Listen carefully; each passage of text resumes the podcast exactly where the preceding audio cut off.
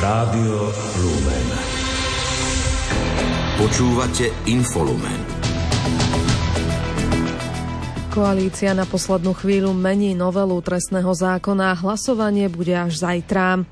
Najmenej 5 obetí si vyžiadal masívny nočný útok ruskej armády na Ukrajinu.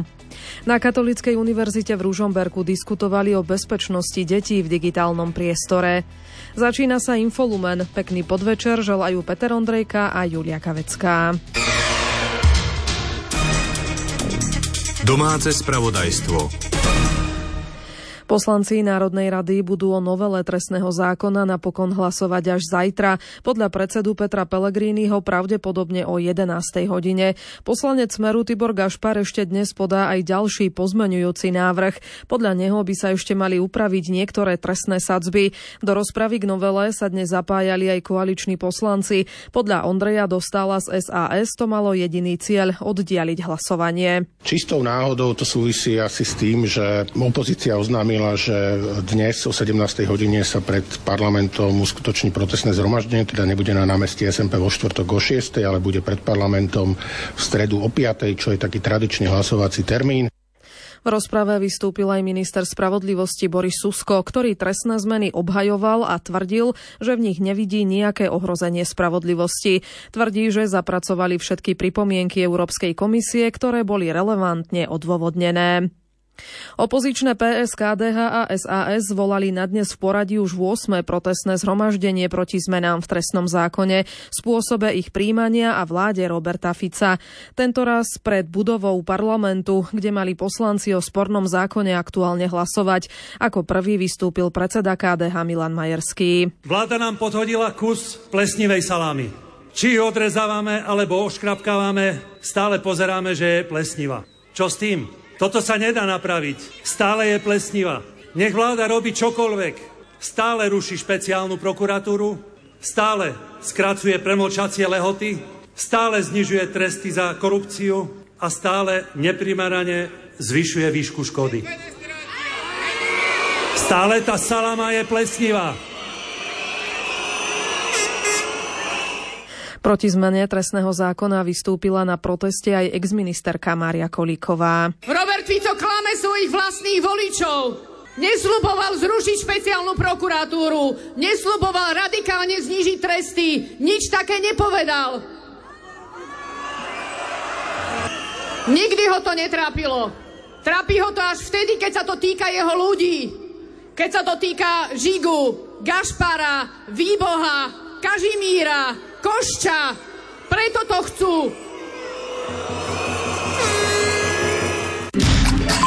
Krátko z domova. Ústavný súd posúdi ústavnosť časti tzv. kompetenčného zákona účinného od 1. februára. Na dnešnom zasadnutí pléna súd prijal podanie prezidentky Zuzany Čaputovej na ďalšie konanie v celom rozsahu. Nevyhovel však jej návrhu na pozastavenie účinnosti napadnutých ustanovení. Minister obrany Robert Kaliňák pripustil možnosť objednania ďalších amerických stíhačiek F-16. V RTVS označil za absolútnu prioritu ochranu vzdušného priestoru. Prezidentský kandidát Ivan Korčok sa stretol s predsedom kresťansko-demokratického hnutia Milanom Majerským i ďalšími členmi KDH. V rámci stretnutia im Korčok predstavil svoju víziu občianského kandidáta na prezidentský post, s ktorou by sa chcel uchádzať o podporu všetkých voličov. KDH o možnej podpore kandidáta na prezidenta rozhodne 17. februára. Kresťanská únia vyzýva ministerku zdravotníctva Zuzanu Dolinkovú, aby dôkladne zvážila podpis vyhlášky, ktorá umožní vykonávať umelé ukončenie tehotenstva formou tzv. potratovej tabletky. Dolinková uviedla, že nevidí dôvod, prečo by sa Slovensko malo brániť chemickému potratu. Pôdohospodárska platobná agentúra bude mať od nástupu novej vlády štvrtého riaditeľa. Do funkcie od zajtra nastúpi Marek Čepko, ktorý kedysi pôsobil v strane sieť a viedol aj Národné poľnohospodárske a potravinárske centrum.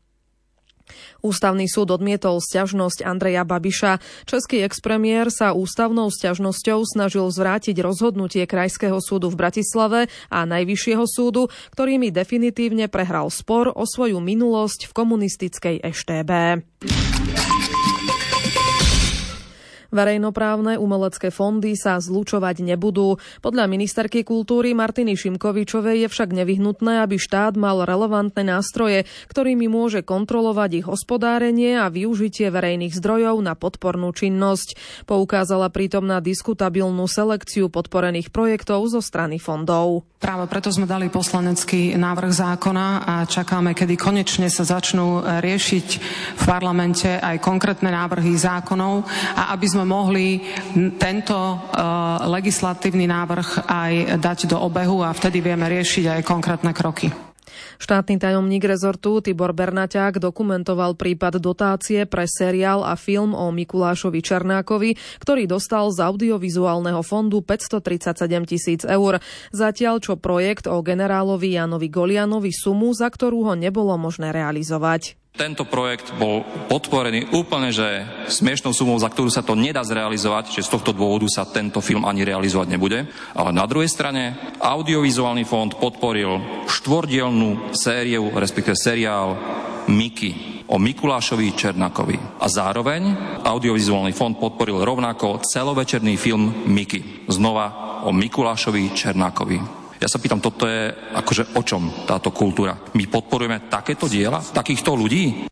Tibor Bernaťák navyše dodal, že dotačný proces pri projekte MIKI vzbudzuje podozrenia z nezákonného konania. K tejto žiadosti o pridelenie e, dotácie na tieto dva skvosty slovenskej kultúry bola vlastne e, zasadla dozorná rada audiovizuálneho fondu, a zistila, že pri podaní žiadosti existuje podozrenie ohľadne pravosti, ohľadne pravosti podpisov ako aj pravosti jednotlivých dokumentov týkajúce sa žiadosti na seriál Miky. A preto dozorná rada audiovizuálneho fondu požiadala riaditeľa, aby kontaktoval OČTK. V prípade dotácie pre projekt MIKI podáva audiovizuálny fond trestné oznámenie. Informoval o tom riaditeľ Vladimír Burianek, bližšie informácie neposkytol. Pre rozdeľovanie dotácií aktuálne rieši aj Najvyšší kontrolný úrad. Potvrdila to hovorkyňa Daniela Bolech-Dobáková. Najvyšší kontrolný úrad spustil v januári kontrolu zameranú na systém financovania fondov Ministerstva kultúry, ako sú audiovizuálny fond, fond na podporu umenia a fond na podporu kultúry národnostných menšín. Ide o plánovanú kontrolu na rok 2024, pri ktorej vychádzame z rizikových analýz našich odborníkov a aj z prijatých podnetov. Kontrolóri preverujú hospodárenie s finančnými prostriedkami fondov a systém poskytovania prostriedkov na podporu kultúry a umenia. Kontrolované obdobie predstavujú roky 2021 až 2023. Výsledky kontroly zverejníme po jej ukončení. Predseda výboru Národnej rady pre kultúru a média Roman Michalko má ale tiež z diskusie s tvorcami príklady o selektívnom výbere dotácií, ktoré vykazujú znaky favorizovania určitej skupiny umelcov a tvorcov. Pri reforme verejnoprávnych umeleckých fondov by sa preto podľa neho malo ísť cestou českého modelu. Český model môžete si naštudovať, je funkčný, je demokratický, oveľa väčšej miere dokáže podporovať rôzne typy kultúrnych aktivít bez vysokej bonifikácie istej skupiny, istých klánov doslova a naopak istú časť kultúrnej verejnosti buď extrémne podvyživuje, alebo jej nedáva žiadne dotácie. Na cestu pod hradom Strečno dnes popadali kamene, ktoré poškodili aj dve autá. Podľa hovorkyne Krajského riaditeľstva policajného zboru v Žiline Gabriely Kremeňovej sa ale nikto nezranil. Poškodená je však cesta. Nakoľko došlo k poškodeniu komunikácie, bude v danom úseku dopravným značením dočasne znížená rýchlosť v oboch smeroch s využitím obidvoch jazdných pruhov. Žiadame vodičov o zvýšenú opatrnosť a rešpektovanie pokynov policie a oprávnených osôb. Situáciu dnes riešil aj krízový štáb okresného úradu v Žiline. Prednostá Kamil Ruman informoval, že vyhlásenie mimoriadnej situácie zvážia po spracovaní geologického posudku. Dohodli sme sa, že čo najrychlejšie dobe, to znamená dneska na dnesko zajtra, bude spracovaný geologický posudok, na základe ktorého budeme vedieť, že či sme v situácii, že musíme vyhlásiť mimoriadnu e, situáciu, aby sme vedeli následne e, promptne reagovať a ochraniť tak životy, zdravia a majetok ľudí, ktorých je. Pretože sa jedná o cestu medzinárodného významu. Starosta Strečná Dušan Štadáni upozornil, že situácia na ceste 1 lomena 18 je dlhodobo vážna. Práve toto je asi signál na vládu, aby sa začali zaoberať intenzívnejšie e, dobudovaním tunela Višňové Dubná skala. Mimoriadná situácia zatiaľ nie je vyhlásená. Uvidíme, ako výjdu výsledky geologického prieskumu.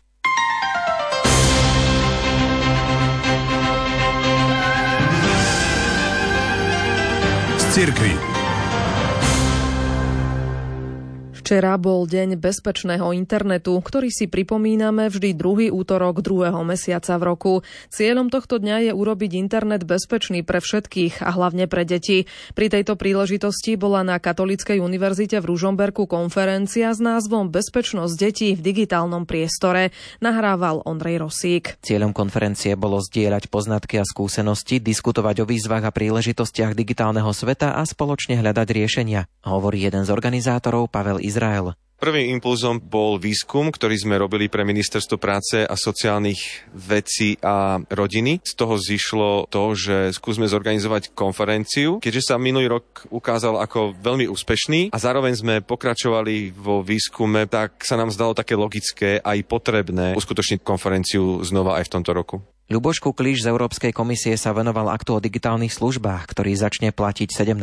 februára. Ak samotný sa veľmi zameriava na transparentnosť platform ako takých, jednak rôzne dátové toky, to, ako fungujú ich algoritmy, ale zároveň ako fungujú ich pravidlá. A jedna z povinností je pre služby, ktoré sa zamerávajú aj na maloletých, je vysvetliť im pravidlá a spísať vlastne tie svoje pravidlá takým spôsobom, aby tomu mohlo rozumieť aj dieťa.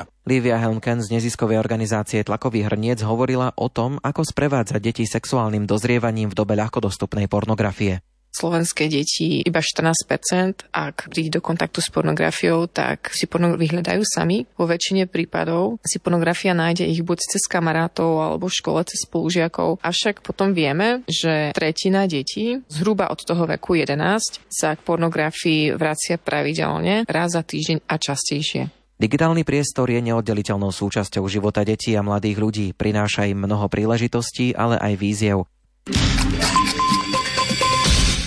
Včera uplynul rok od ničivého zemetrasenia, ktoré postihlo Turecko a Sýriu. Zničených bolo niekoľko tisíc domov a o život prišlo viac ako 50 miliónov ľudí. Do oboch krajín prišli nielen záchranári, ale prúdila tam aj humanitárna pomoc z celého sveta. Ako pomohlo Slovensko, zisťoval Ľudovít Malík. Zemetrasenie, ktoré postihlo tieto dve krajiny, patrilo k najsilnejším za posledných 100 rokov. Jednou z organizácií, ktorá i hneď zareagovala na žiadosti o pomoc, bola Slovenská katolícka Charita, ktorá spustila finančnú zbierku. Vysvetľuje Ján Košta. Charita Syria spustila Emergency Appeal, to je taká E, výzva, ako teda ten celý, celý tá charitná sieť po svete funguje spolu a tak sme sa vlastne viacero tých zahraničných charit e, zapojili do tohto a tam sme to podporili sumou 80 tisíc eur a išlo o rekonštrukciu škôl, nejakú finančnú pomoc. My sme sa teda sústredili najmä na pomoc Sýrii a nie v Turecku tam prúdilo viacej pomoci, ale práve do Sýrie to bolo problematické dostať, ale tento náš partner, Bohu vďaka, to tam dokázal. Slovenská katolická charita sa zamerala na pomoc sírským Kurdom a minulý rok jej pracovníci vykonali na mieste aj monitorovaciu misiu. V súčasnosti sa pripravujú ďalšie projekty pomoci, hovorí Moris Gegi. Malo to byť aj tiež trochu pokračovanie v tom e, nejaké potravinové hygienické balíky e, plus e, najmy pre 50 rodín, ktorí stratili svoje domy, to bude na 6 mesiacov a zároveň hlavne cieľ toho projektu bude aj podporovania liekov s liekmi a operácie. Ďalším projektom, ktorý podporí Slovenská katolícka charita je obnova cirkevnej školy a na konci februára sa jej zamestnanci vydajú na už druhú monitorovaciu misiu. Doteraz katolícka charita pomohla v Sýrii viac ako 20 tisíc ľuďom a výška pomoci presahuje 300 tisíc eur. Budapešti sa v týchto dňoch koná európske stretnutie pápežských misijných diel. Zúčastňujú sa ho národní riaditeľia z Európy. Slovensko zastupuje národný riaditeľ Ivan Kňaze a koordinátorka misijného diela svätého Apoštola Petra Lucia Jemalová, hovorí Ivan Kňaze. A rozmýšľame o tom, ako oživiť misie nielen v misijných krajinách Afriky, Ázii a v Južnej Amerike, ale aj v Európe. Tak nám držte palce a modlite sa za nás. Byť šokovaný rozhodnutím katolíckej cirkvi povoliť požehnanie homosexuálnych dvojíc je pokrytecké. Pápež František to povedal v interviu zverejnenom v katolíckom týždenníku Kredere. Podstatou dokumentu je podľa neho prijatie. Dokumentom myslel pokyny, ktoré povolujú kňazom požehnávať dvojice v neregulárnych situáciách a páry osôb rovnakého pohlavia. Požehnanie však musí byť jednoduché a nesmie sa milne zamieňať so sviatosťou manželstva. Šéf redaktorovi týždenníka pápež povedal, že chce, aby bola církev bližšie k ľuďom, ktorým slúži. Správy zo sveta.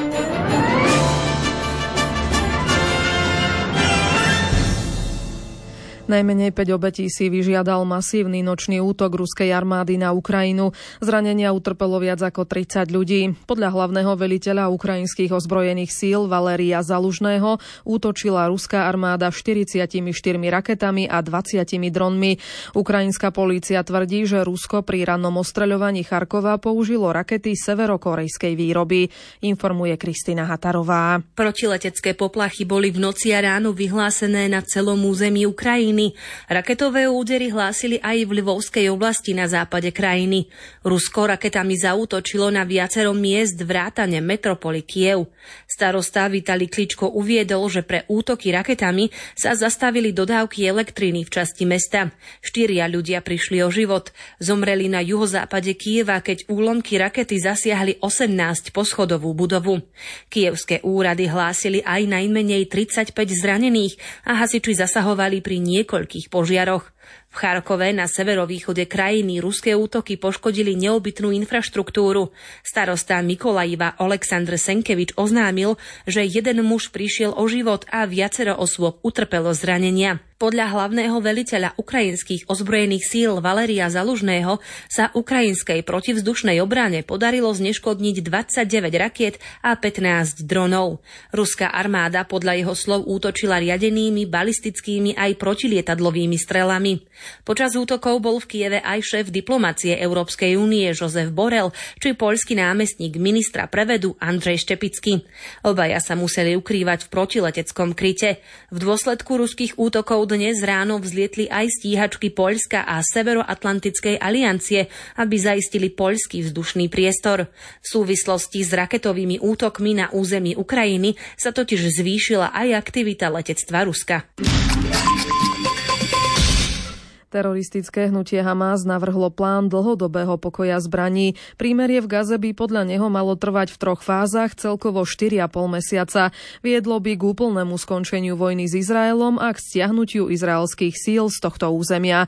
Hamas takto reagoval na včerajší sprostredkovaný návrh dohody o prepustení zadržiavaných rukojemníkov. Sumarizuje Jozef Pikula. Reakciu palestínskeho militantného hnutia Hamas na navrhovanú dohodu o prímeri a prepustení rukojemníkov zverejnili v libanonskom denníku Al-Achbar. Dokument, ktorého pravosť predstavitelia potvrdili, ponúka zatiaľ najjasnejší prehľad požiadaviek Hamasu za prepustenie vyše stovky rukojemníkov. Tých Hamas uniesol v Izraeli pri masívnom útoku zo 7. októbra a zadržiava ich v palestínskom pásme Gazy. Hamas v reakcii na plán vypracovaný Spojenými štátmi, Izraelom, Katarom a Egyptom žiada trojfázovú dohodu trvajúcu trvajúcu celkovo 4,5 mesiaca, ktorá bude viesť k ukončeniu vojny a prepusteniu všetkých rukojemníkov. Návrh Hamasu by tomuto hnutiu fakticky umožnil zostať pri moci v pásme Gazy a obnoviť svoje vojenské spôsobilosti, čo je scenár, aký Izrael ostro odmieta. Počas prvej 45-dňovej fázy by Hamas prepustil všetky zvyšné ženy a deti, ako aj starších mužov a chorých ľudí výmenou za prepustenie všetkých žien, detí, chorých a starších väzňov zadržiavaných Izraelom. Izrael by následne prepustil ďalších 1500 palestínskych politických väzňov vrátane 500 konkrétnych osôb určených Hamasom, pravdepodobne dôležitých militantov odpikávajúcich si doživotné tresty. Izrael by v prvej fáze tiež stiahol svoje ozbrojené sily zo zaľudnených oblastí pásma Gazy, zastavil letecké operácie a umožnil vstup oveľa väčšej humanitárnej pomoci a začatie obnovy palestínskeho územia. Takisto by umožnil vysídleným ľuďom vrátiť sa do svojich domovov, a to aj v severnej časti pásma Gazy a otvoril by všetky hraničné priechody. V druhej fáze, o ktorej by sa vyjednávalo počas prvej fáze, fázy by Hamas prepustil zvyšných rukojemníkov, prevažne vojakov a mužov civilistov, výmenou za ďalších palestínskych väzňov a Izrael by dokončil stiahnutie vojakov z pásma Gazy. V tretej fáze by si obe strany vymenili pozostatky zosnulých rukojemníkov a väzňov. Táto fáza by otvorila cestu k dlhodobému prímeriu. Kancelária izraelského premiéra Benjamina Netanyahu a ešte večer oznámila, že katarskí sprostredkovateľia odpoveď Hamasu posunuli izraelskej tajnej službe Mossad. Obsah dokumentu aktuálne dôkladne preštudujú izraelskí vyjednávači.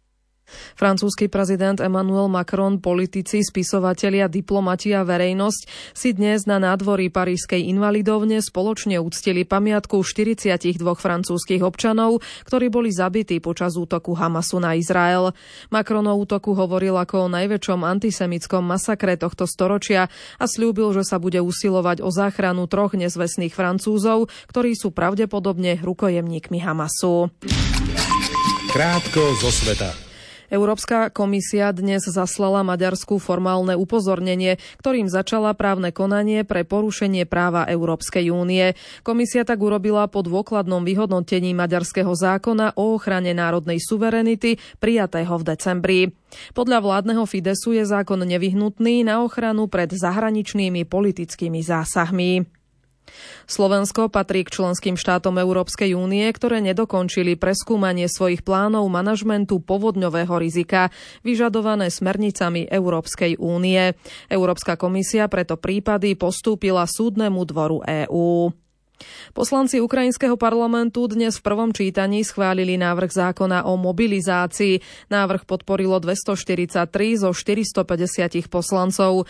Jeden z nich v aplikácii Telegram pripomenul, že bude nasledovať druhé čítanie a návrh zákona bude ešte doplnený. Ukrajinská vláda predložila do parlamentu návrh zákona o sprísnení pravidel mobilizácie, aby armáda mala dostatočnú bojovú silu proti ruskej invázii. Horná komora Ruského parlamentu Rada Federácie schválila dnes po krátkej rozprave návrh zákona o konfiškácii majetku osobám usvedčeným zo šírenia falošných správ o ruskej armáde. Predseda štátnej dumy Vyacheslav Volodin uviedol, že nový zákon prinesie silnejšie tresty pre zradcov, ktorí špinia Rusko a jeho vojakov. Na piatich nemeckých letiskách sa dnes ráno začal štrajk pozemného personálu Lufthansa. Potrvá do zajtra. Podľa aerolíny sa dotkne zhruba 100 tisíc cestujúcich.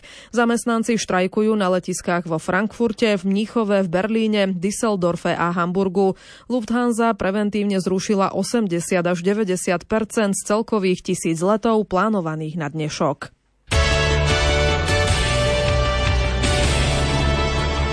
Šport Rádia Lumen. Juraj Slavkovský zažil v noci svoj prvý dvojgolový zápas v NHL. Dvoma presnými zásahmi sa podielal na triumfe Montrealu na ľade Washingtonu 5-2 a potvrdil tak stúpajúcu formu. V drese domácich zaznamenal asistenciu jeho krajan Martin Fehervári. Bodoval aj Šimon Nemec, ktorý dosiahol tiež asistenciu a podielal sa ňou na triumfe New Jersey nad Coloredom 5-3. Calgary uspelo v Bostone 4-1, ale pre Martina Pospíšila sa duel skončil až v závere druhej tretiny, keď dostal trest do konca zápasu. Obranca Michal Ivan bude kapitán slovenskej hokejovej reprezentácie v prípravných stretnutiach proti Nemecku, ktoré sa, dňa, ktoré sa hrajú dnes a zajtra vo zvolenie. V pozícii jeho asistentov budú útočníci Martin Faško Rudáš a William Čacho.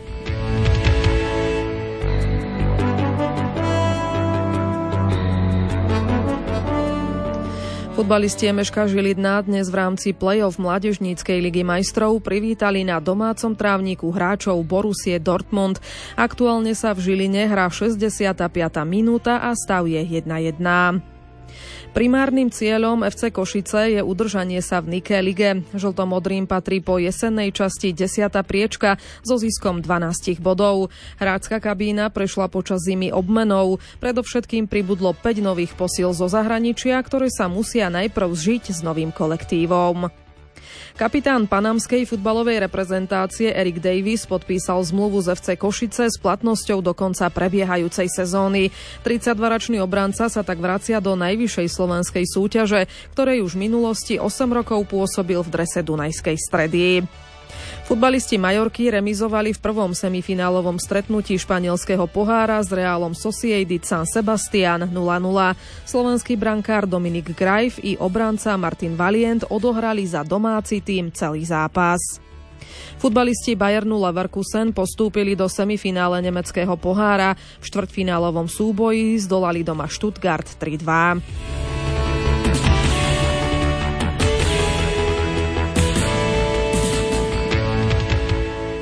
Predstavitelia Slovenského olympijského a športového výboru a Slovenského paralympijského výboru dnes podpísali oficiálne prihlášky na 33. olympijské hry a 17. paralympijské hry, ktoré sa uskutočnia tento rok v Paríži. Slavnostný akt sa odohral na pôde Francúzského inštitútu v Bratislave.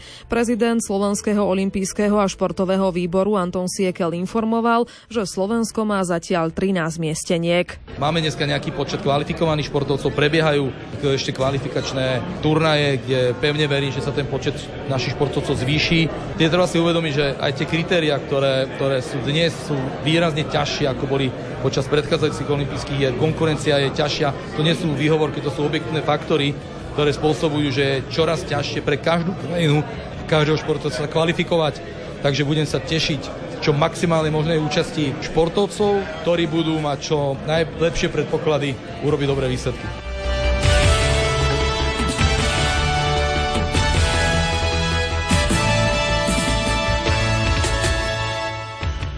Slovenská tenistka Teresa Miháliková spoločne s Britkou Harietou Dertovou postúpili do štvrťfinále štvorhry na turnaji VTA v Kluži. V prvom kole zdolali česko-ruské duo Miriam Kolodzievová, Irina Chromačevová v dvoch setoch 6-0, 7-5.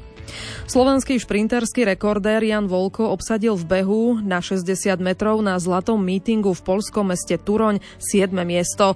Vo finále dosiahol časť 6,71 sekundy, ale no stotinu zaostal za svojim sezónnym maximum z rozbehov v Astane a tiež v Toruni. Slovenská akvabela Viktória Rajchová obsadila vo finále voľného sola na majstrovstvách sveta v plaveckých športoch v Dohe 11. miesto. V porovnaní s kvalifikáciou si pohoršila o tri priečky, napriek tomu dosiahla najlepší výsledok na vrcholnom podujatí. Počasie Oteplenie bude pokračovať podľa Petra Jurčoviča, ale príbudne aj zrážok. Frontálne rozhranie sa z Polska presúva na Slovensko, ale už od zajtrajšieho dňa sa to zase začne vrácať z nášho územia zase do Polska. A my sa zase dostaneme do teplého vzduchu a takto by to malo vydržať pravdepodobne až do konca týždňa, čiže stále teploty na juhu na úrovni 13 až 15 stupňov, sem tam možno aj viac ani v noci ešte nejaké mrazy tu nebudú, čiže na juhu tak 3 až 6, prípadne až do 9 stupňov. Možno nás, tak aj dnes ráno boli sem tam nejaké mrazíky v horských dolinách, ale inak to nebude ani v ďalších dňoch, čiže takú väčšiu zmenu v počasí predpokladám, že by môžeme teda očakávať e, na budúci týždeň.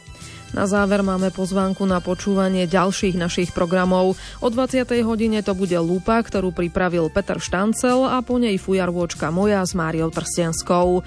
Príjemné počúvanie želajú Peter Ondrejka a Julia Kavecká. Do počutia.